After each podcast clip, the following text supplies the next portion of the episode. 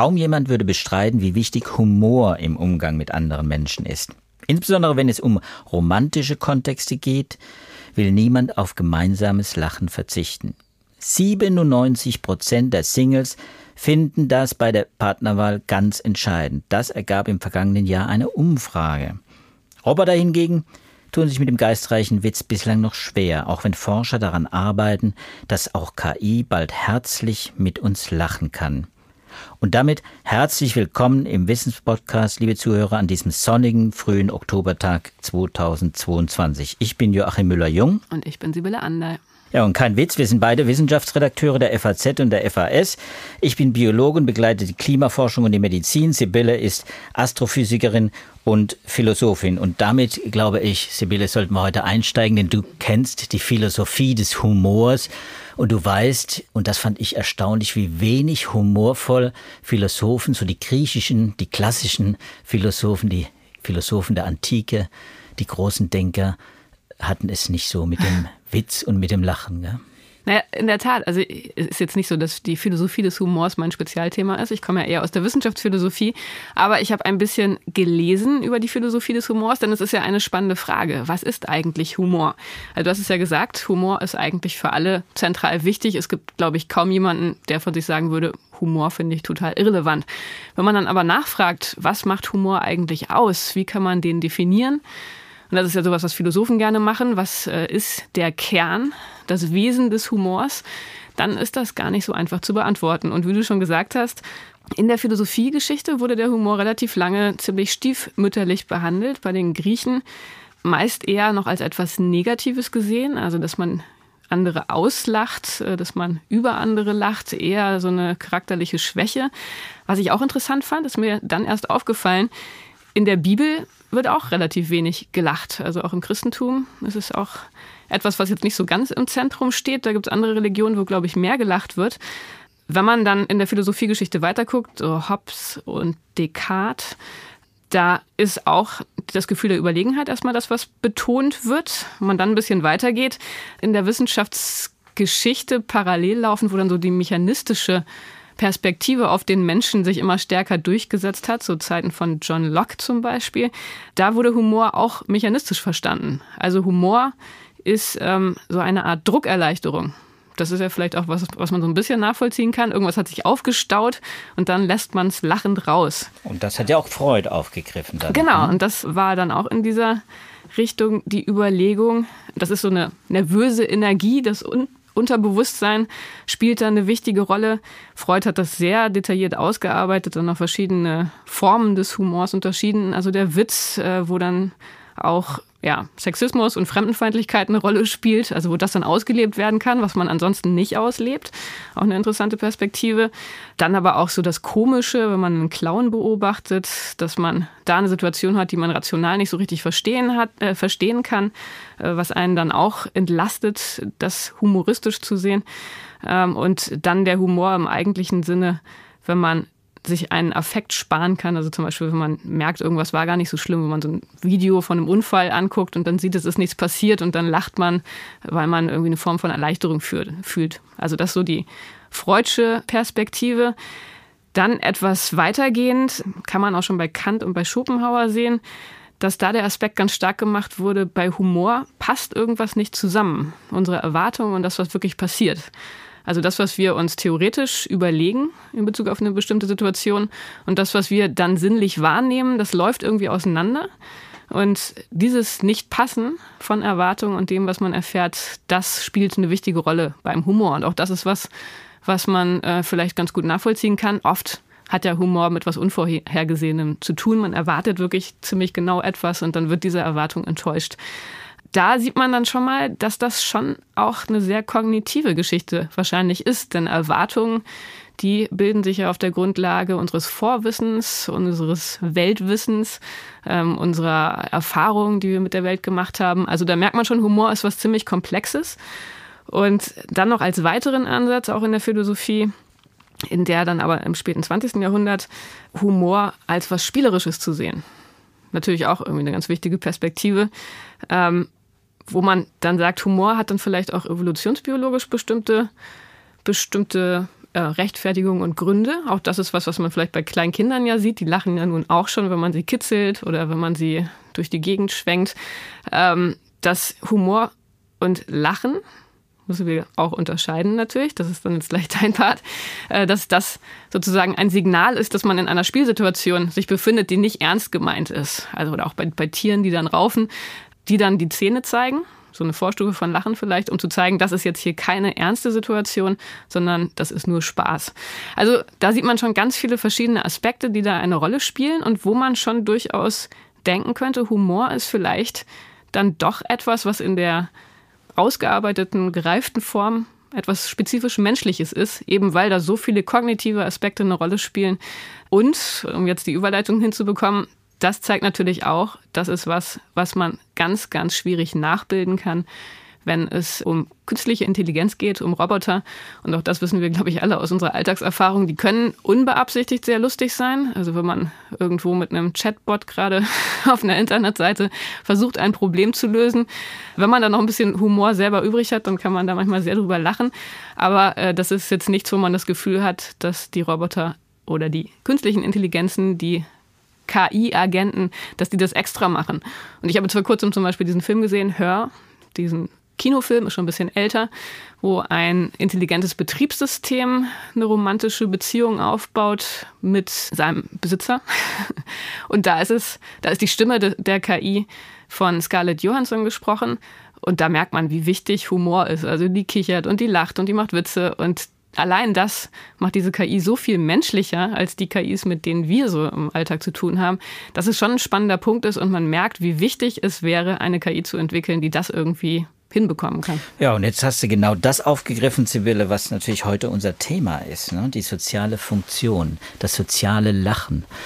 Denn wir sind ja ein Paper-Podcast, wie wir sagen intern. Also wir haben ja ein aktuelles Paper auch, das wir gerne aufgreifen und an dem entlang wir uns dann auch hier auseinandersetzen und etwas mitteilen, auch was wir gerne, was wir recherchieren. Und dann ist da dieses eine Paper, das ist dir aufgefallen in Frontiers in Robotics and AI und da hast du eine Glosse geschrieben. Äh, wunderbar, die schließt nämlich an das aus, an das an, was du jetzt gerade erzählt hast, KIs, die, die plötzlich empathischer wirken, also mit denen man plötzlich auch ja, wie soll man sagen, lachen kann. Das ist eine interessante äh, Sache. Äh, die Beziehung von Mensch und KI ist ja auch ohnehin etwas ganz Besonderes. Das spielt, glaube ich, auch in der wissenschaftlichen Literatur eine immer größere Rolle. Wir kennen das aus den Filmen, Hell, und es gibt viele Beispiele, wo das thematisiert wird. Die Beziehung, auch enge Beziehung, sogar Liebesbeziehung äh, zu zu KIs und es ist immer wieder faszinierend, wenn, wenn der Mensch dann relativ nah an die Maschine kommt. Und wenn man weiß, wie die, wie die Maschinen, ja, wie sie, ja, das, das, das, diese Funktion, die sie dann übernehmen, dass diese Leistung, die sie plötzlich bringen, nämlich emotionale, soziale Leistung, die sie bringen, dass sie die erst lernen müssen, das finde ich immer wieder faszinierend. Dann frage ich mich natürlich, wie geht das? Und wir haben ein Paper und du hast äh, äh dieses Paper eben in der Glosse auch äh, quasi war da war der Anlass für deine Glosse Frontiers in in Robotics, in der es heißt, in der die Frage gestellt wird, können Roboter äh, wirklich lachen? Und erzähl doch mal, was in diesem Paper äh, dann auch versucht wurde und warum du dann am Ende diesen wunderbaren Begriff des verständnislosen Mitlachens verwendest. Das ist ziemlich ja. negativ. Ähnlich wie die, Philo wie die alten griechischen Philosophen. Heimtückische KI. Ähnlich und doch anders. Ja, naja, also ich habe ja schon gesagt, das ist anscheinend wirklich sehr, sehr schwierig, eine KI darauf zu trainieren, dass sie auf der Grundlage von Inhalten lacht. Bei Texten geht das anscheinend schon, aber es erfordert natürlich ganz, ganz viel ja, kognitive Leistung, ganz viel Rechenleistung letztendlich, einzuschätzen, ob ein Inhalt, der vermittelt wird, wirklich lustig ist und dann auch zu sagen, warum er lustig ist. Ich meine, das kennt man ja auch selber. Äh, das kriegen ja auch noch nicht mal alle Menschen in allen Kontexten unbedingt hin. Bei einer KI ist das in Echtzeit bisher offenbar noch nicht zu machen. Also man kann einer KI nicht irgendwas erzählen und sie kann dann sofort einschätzen, ob das lustig ist oder nicht. Gleichzeitig haben wir ja schon gesehen, ist es unglaublich wichtig, um das Gefühl von Empathie zu erzeugen und von Verständnis, dass unser Gegenüber, mit dem wir reden, mitlacht, wenn wir etwas erzählen ähm, und selber amüsiert sind, dass wir da irgendwie eine emotionale Reaktion spüren. Und insofern ist das was, was man gerne hinbekommen würde, wenn man eine KI entwickelt, eine KI, die eine Dialogfunktion erfüllt, dass die eben bestimmte empathiefördernde ja, Eigenschaften hat und empathiefördernde Funktionen auch implementiert hat. Insofern wollten diese Forscher, japanische Forscher, genau das erreichen, eine KI, die eben mitlacht an den richtigen Stellen, wenn sie in Dialog mit jemandem tritt. Und da ist dann schon gleich die große Einschränkung, und da kann ich mich jetzt auf das beziehen, was du gerade zitiert hattest, dass eben dieses Mitlachen nicht auf der Grundlage von Verständnis passiert, sondern die KI irgendwelche anderen Hinweise nutzen muss, wann sie mitlacht. Da weil man das da anders an, eben nicht hinbekommt. Genau, da musste, da musste, glaube ich, nochmal auf die Methodik eingehen, ja. wie, wie, man diese Roboter dann trainiert hat, damit sie Lachen erkennen. Also es geht ja um das Mitlachen, ja. nicht um das Verständnis eines Witzes oder Humors, sondern es geht wirklich nur um das Mitlachen, das empathische Mitlachen. Also wenn wir uns jetzt unterhalten, dann würde man das aufnehmen als Trainingsdatensatz und dann würde man sehen, dass wir an manchen Stellen, wenn wir was erzählen, vielleicht ein bisschen Lachen in der Stimme oder auch richtig lachen. Äh, ist jetzt, glaube ich, in diesem Podcast auch schon vorgekommen, finde ich mich jetzt zum Beispiel. Dann würde man unser Gespräch in kurze Informationseinheiten zerstückeln. Und dann wäre der erste Schritt für diese KI festzustellen, an welchen Stellen der Sprecher selber lacht. Das ist der erste Schritt. Und der zweite Schritt ist dann, dass die KI entscheiden muss, auf der Grundlage der Trainingsdaten, ist es überhaupt angemessen mitzulachen oder ist es so ein Lachen, was man auch ignorieren kann? Das ist auch interessant, da haben die, die Forscher festgestellt, auf der Grundlage der Auswertung von ganz, ganz vielen aufgenommenen Gesprächen, dass man tatsächlich gar nicht immer mitlacht. Das sind eher die Ausnahmen, wenn du mich zum Beispiel lachen hörst, dass du dann auch anfängst zu lachen. So, das muss die KI erstmal lernen. Und dann der dritte Schritt ist, in welcher Weise die KI mitlacht. Denn es gibt verschiedene Arten zu lachen. Es gibt so ein soziales Lachen, das dann eher unauffällig ist. Und dann gibt es ein Lachen, das wirklich ein amüsiertes Lachen ist, also ein herzliches Lachen. Und das muss die KI im dritten Schritt auch unterscheiden. Und diese drei Schritte, die wurden da genau implementiert. Also die Trainingsdaten, die wurden erstmal aufgenommen in Gesprächen von Testpersonen mit einer Gummipuppe. Diese Gummipuppe wurde für die Testdaten durch eine Schauspielerin oder durch verschiedene Schauspielerinnen gesprochen. Also die saßen in, in, einem anderen Raum und haben dann über die Puppe dieses Gespräch geführt, was in einem Dating-Kontext stattgefunden hat. Also die Idee war, dass man 82 Sessions durchgeführt hat, 10 bis 15 Minuten, wie so ein erstes Date, wo es darum ging, sich gegenseitig kennenzulernen. Die Schauspielerinnen haben diese Puppe dann sozusagen besprochen, haben Gestik und so weiter gesteuert und so gelingende Dating-Gespräche geführt. Wie wichtig, wie wichtig war es, dass diese Puppe einen Namen hatte, die hieß nämlich Erika. naja, das ist ja, glaube ich, dann schon so ein bisschen, das kann man ja bei allen Wissenschaftlern überall finden, dass die für die Dinge, mit denen sie zu tun haben, die absurdesten Namen finden. Aber warum sie gerade Erika heißt und dann auch noch eine japanische Puppe als Erika. Also ja, gut, das ist dann wahrscheinlich nochmal so eine Frage für sich, vielleicht auch eine humoristische Eingebung. da kann man jetzt nur spekulieren. Aber das waren auf jeden Fall die Trainingsdaten, die sie generiert haben. Auf der Grundlage dieser Trainingsdaten haben sie dann die KI trainiert, haben daraufhin weitere Gespräche durchgeführt, bei denen die KI entweder komplett mitgelacht hat, also mit der gesamten Implementierung, mit verschiedenen Arten zu lachen. Dann haben sie zum Vergleich aber auch nochmal Gespräche aufgenommen, wo die KI entweder gar nicht mitgelacht hat oder wo sie nur sozial mitgelacht hat. Und diese Gespräche zur Evaluation der KI, die haben sie dann hinterher ausgewertet mit Psychologiestudenten, wenn ich das richtig in Erinnerung habe. Also auf jeden Fall mit Testpersonen, die das einschätzen sollten, in Hinsicht auf die Frage, wie empathisch und wie verständnisvoll die KI jeweils gewirkt hat. Und da kam eben raus, wenn die KI gar nicht gelacht hat, dann war das weder verständnisvoll noch empathisch. Also sehr schlechte Einschätzung. Sobald sie mitgelacht hat, wirkte sie so, als würde sie die Dinge verstehen und wirkte sympathisch.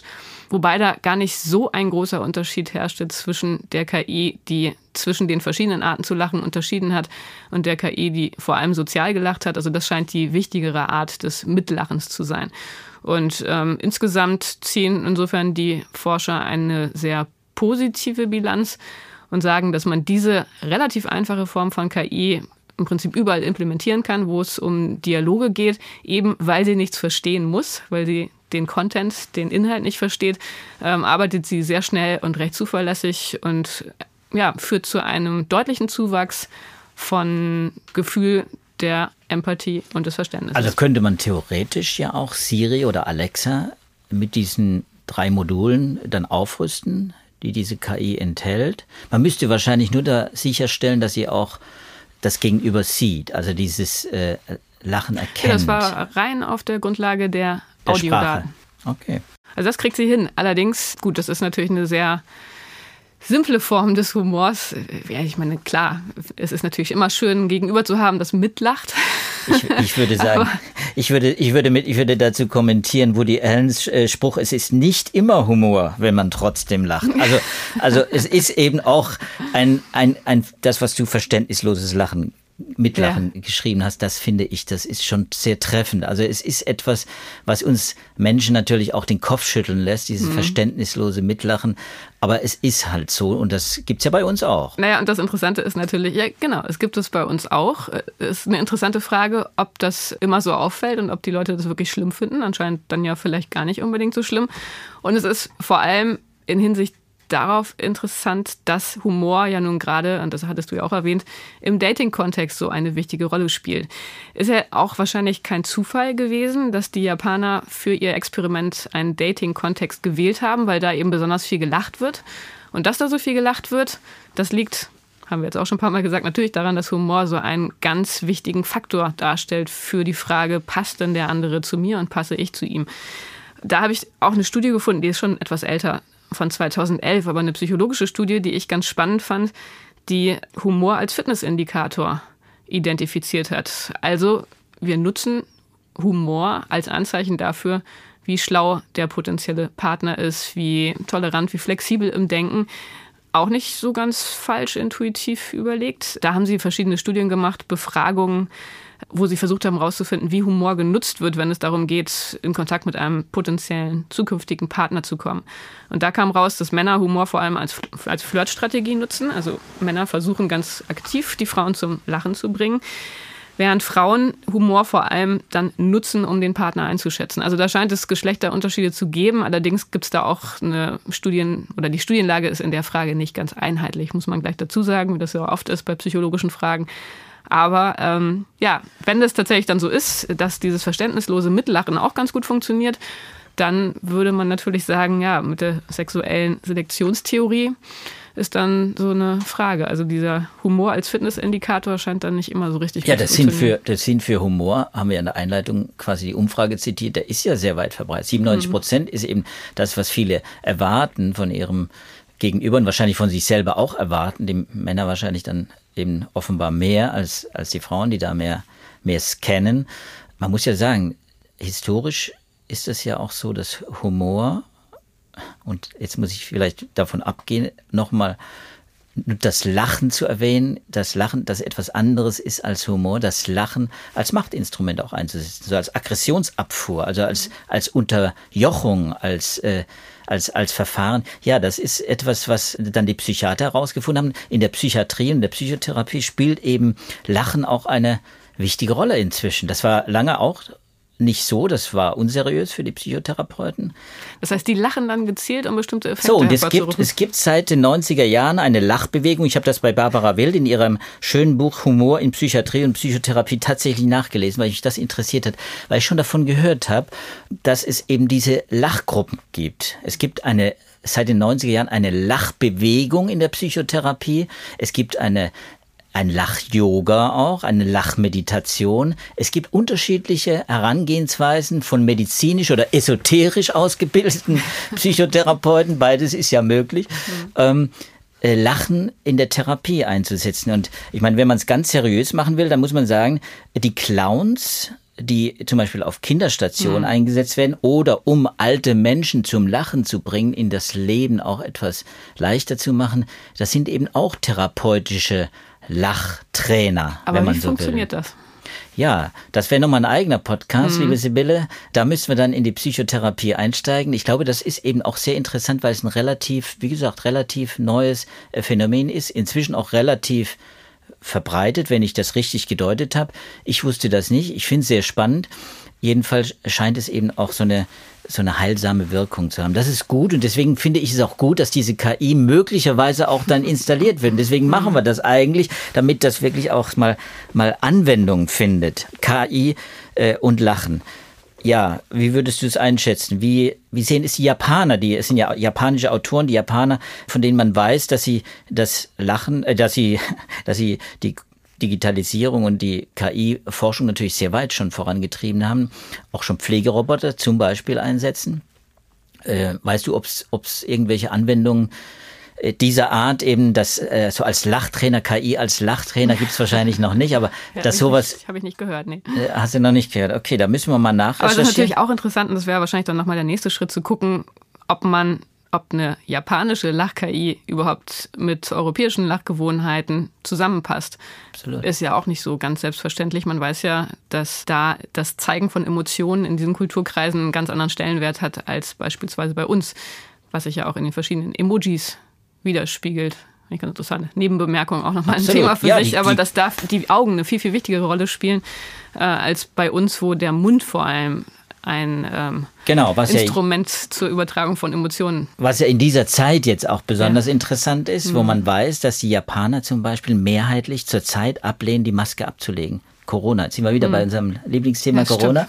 Die, in einer Umfrage tatsächlich, die meisten Japaner weigern sich, die Maske abzulegen, eben aus Gesundheitsschutz. Das hat natürlich kulturelle Gründe, weil dort die Maske auch einen stärkeren kulturellen Background hat und stärker verwurzelt ist.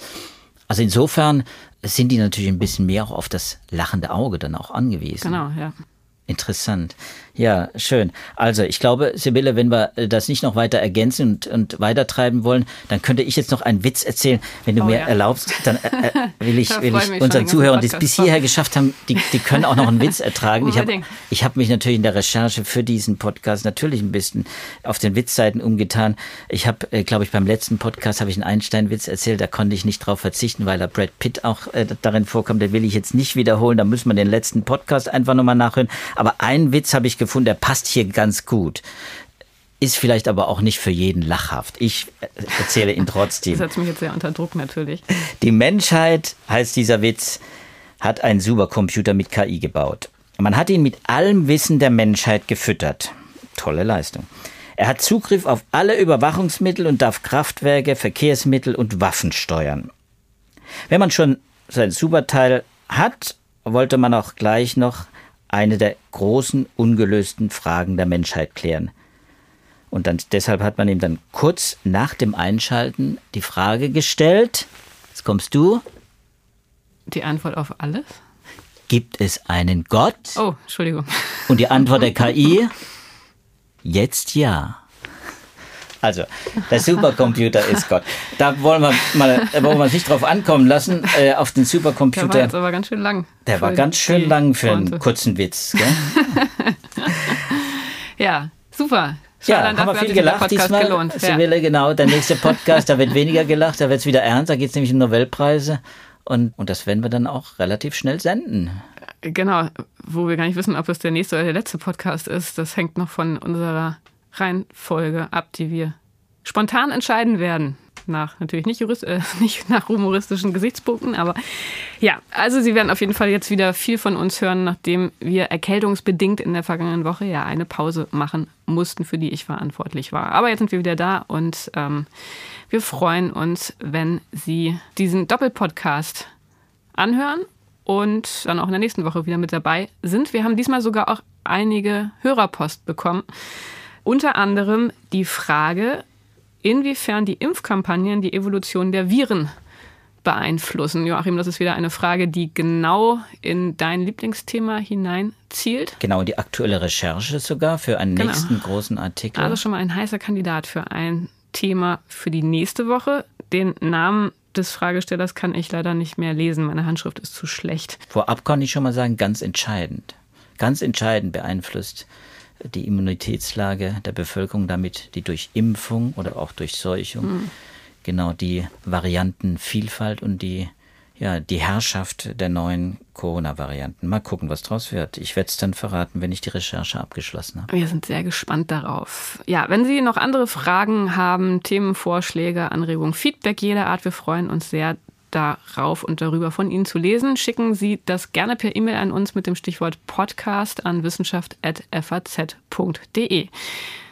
Gut, und wie gesagt, wir freuen uns, wenn Sie uns weiter treu bleiben und verabschieden uns mit vielen Grüßen und den besten Wünschen für die kommende Woche. Tschüss. Und viel Gesundheit. Tschüss.